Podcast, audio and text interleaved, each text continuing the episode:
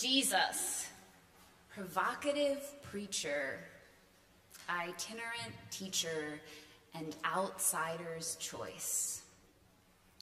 Jesus, who we meet in Matthew, is starting a new part of his ministry in today's texts. Let's go back and look at where we have been so far in this gospel. Thus far in Matthew, a lot of other actors have been taking the lead around Jesus and motivating this story.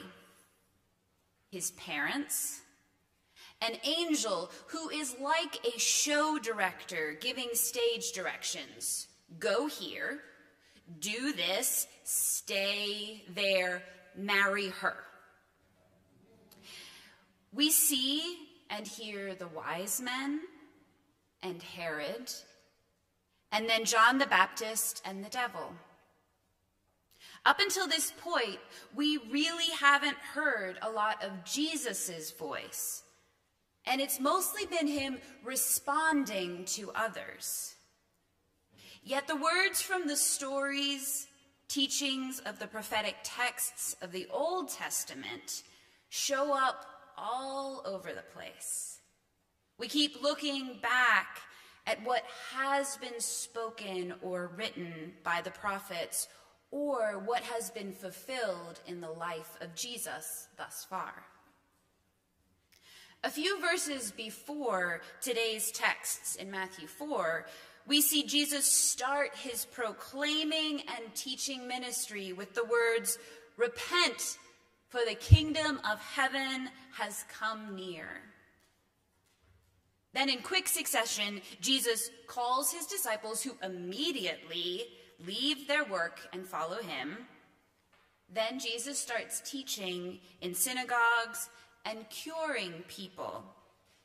And his fame spreads, and those people bring other people.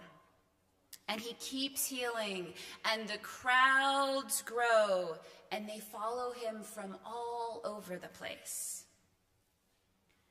And in today's passage, Jesus sits down, and we get the first record of a big teaching, the inaugural speech of Jesus, or what we call the Sermon on the Mount. I'm kind of jealous that he got to sit down while he was preaching, and that he got to do it outside, even though today would not be super pleasant. But sound projection might have been hard, and there would have been some distractions. Monty Python's skit, Blessed Are the Cheesemakers, plays on that idea. It's a little crass, but well worth a watch. That's part one of your homework for today. So here I am preaching a sermon on a sermon that Jesus preached. No pressure. Jesus starts right in with the upside down blessings, word pictures, and a reminder that his new thing is grounded in the old thing that they have been following for generations.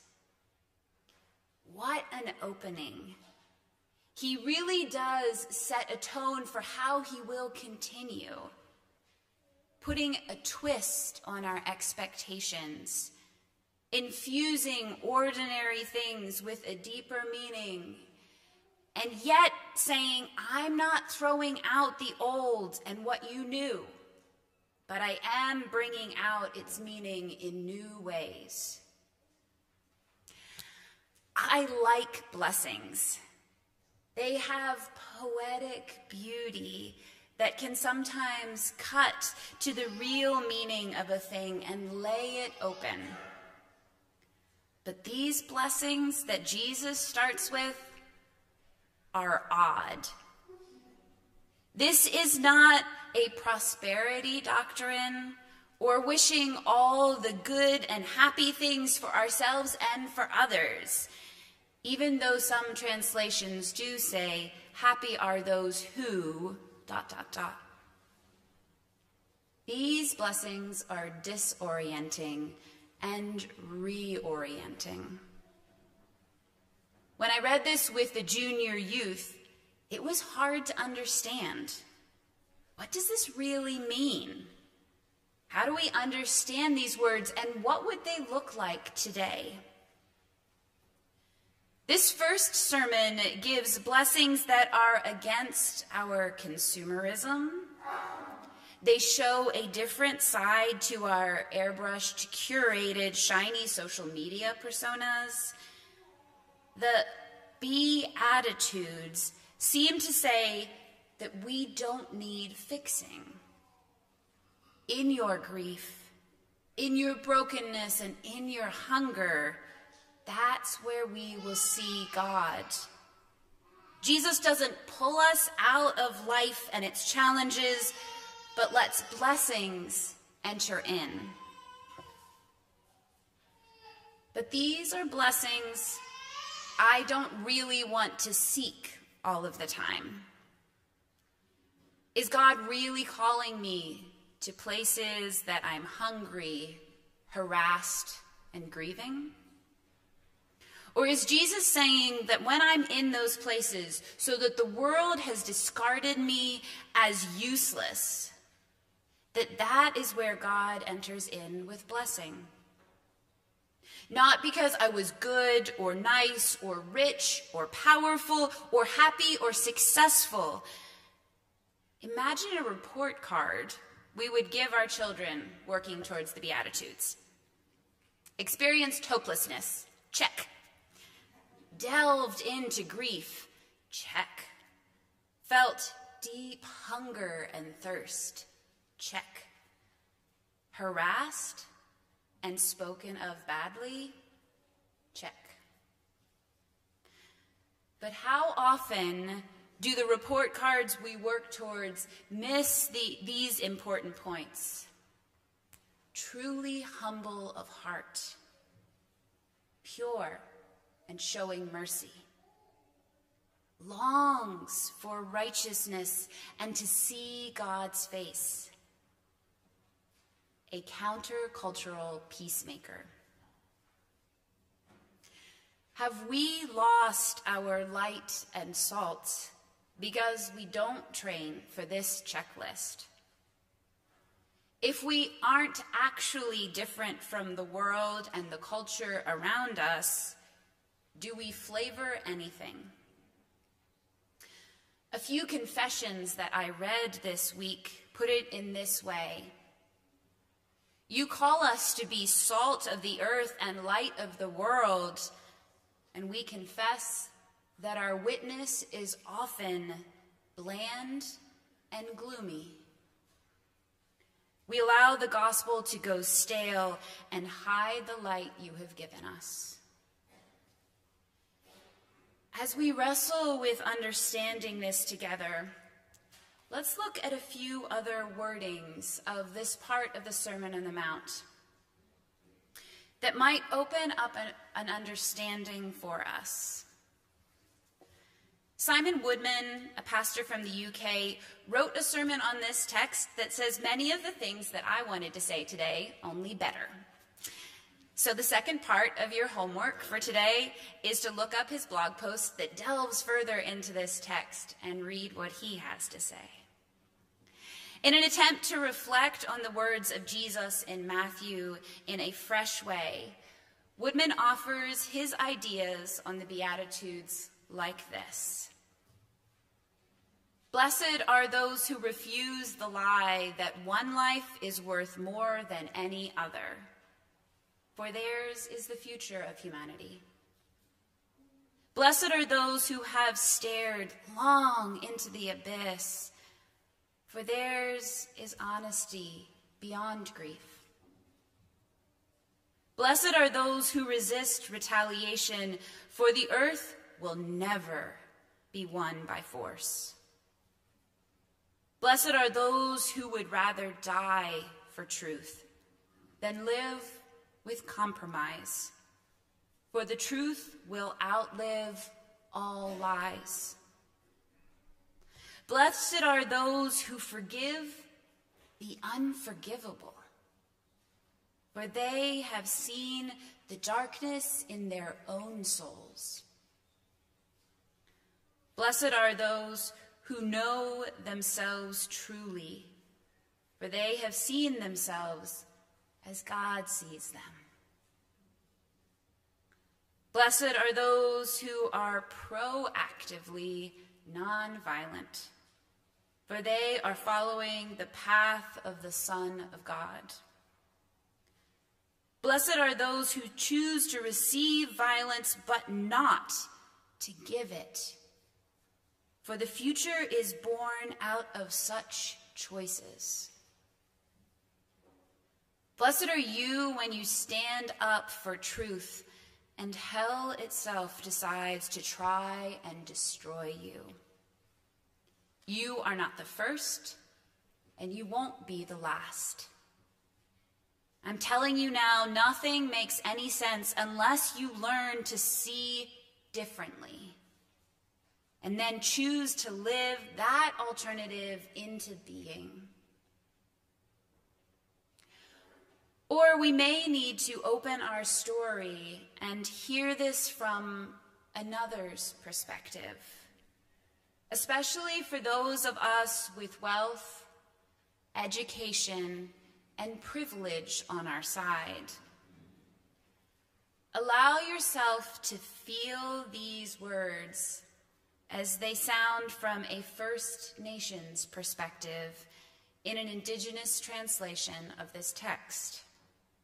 So these are the Beatitudes from the First Nations version of the Bible. Creator's blessing rests on the poor, the ones with broken spirits. The good road from above is theirs to walk. Creator's blessing rests on the ones who walk the trail of tears, for he will wipe the tears from their eyes and comfort them. Creator's blessing rests on the ones who walk softly and in a humble manner. The earth, land, and sky will welcome them and always be their home. Creator's blessing rests on the ones who hunger and thirst for wrongs to be made right again. They will eat and drink until they are full. Creator's blessing rests on the ones who are merciful and kind to others. Their kindness will find its way back to them full circle. Creator's blessing rests on the pure of heart. They are the ones who will see the Great Spirit. Creator's blessing rests on the ones who make peace. It will be said of them, they are children of the Great Spirit. Creator's blessing rests on the ones who are hunted down and mistreated for doing what is right, for they are walking the good road from above. Others will lie about you, speak against you, and look down on you with scorn and contempt, all because you walk the road with me.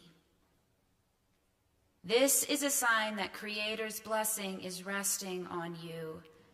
So let your hearts be glad and jump for joy, for you will be honored in the spirit world above. You are like the prophets of old who were treated in the same way by your ancestors. As we continue our journey through Matthew, may we not take an attitude of, been there, done that, seen that movie before, but a posture of curiosity, allowing ourselves to slow down and look deeper, to let Jesus, his life and teachings inspire, disarm, and confuse us. May we truly hear Jesus' voice.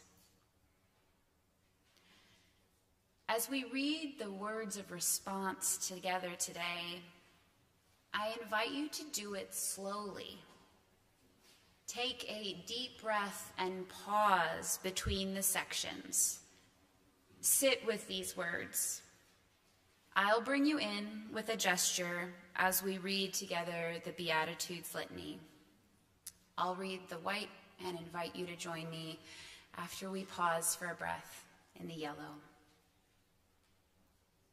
Blessed are we when we let go of possessions, for the kingdom of God unfolds in open places. Woe to us when we gather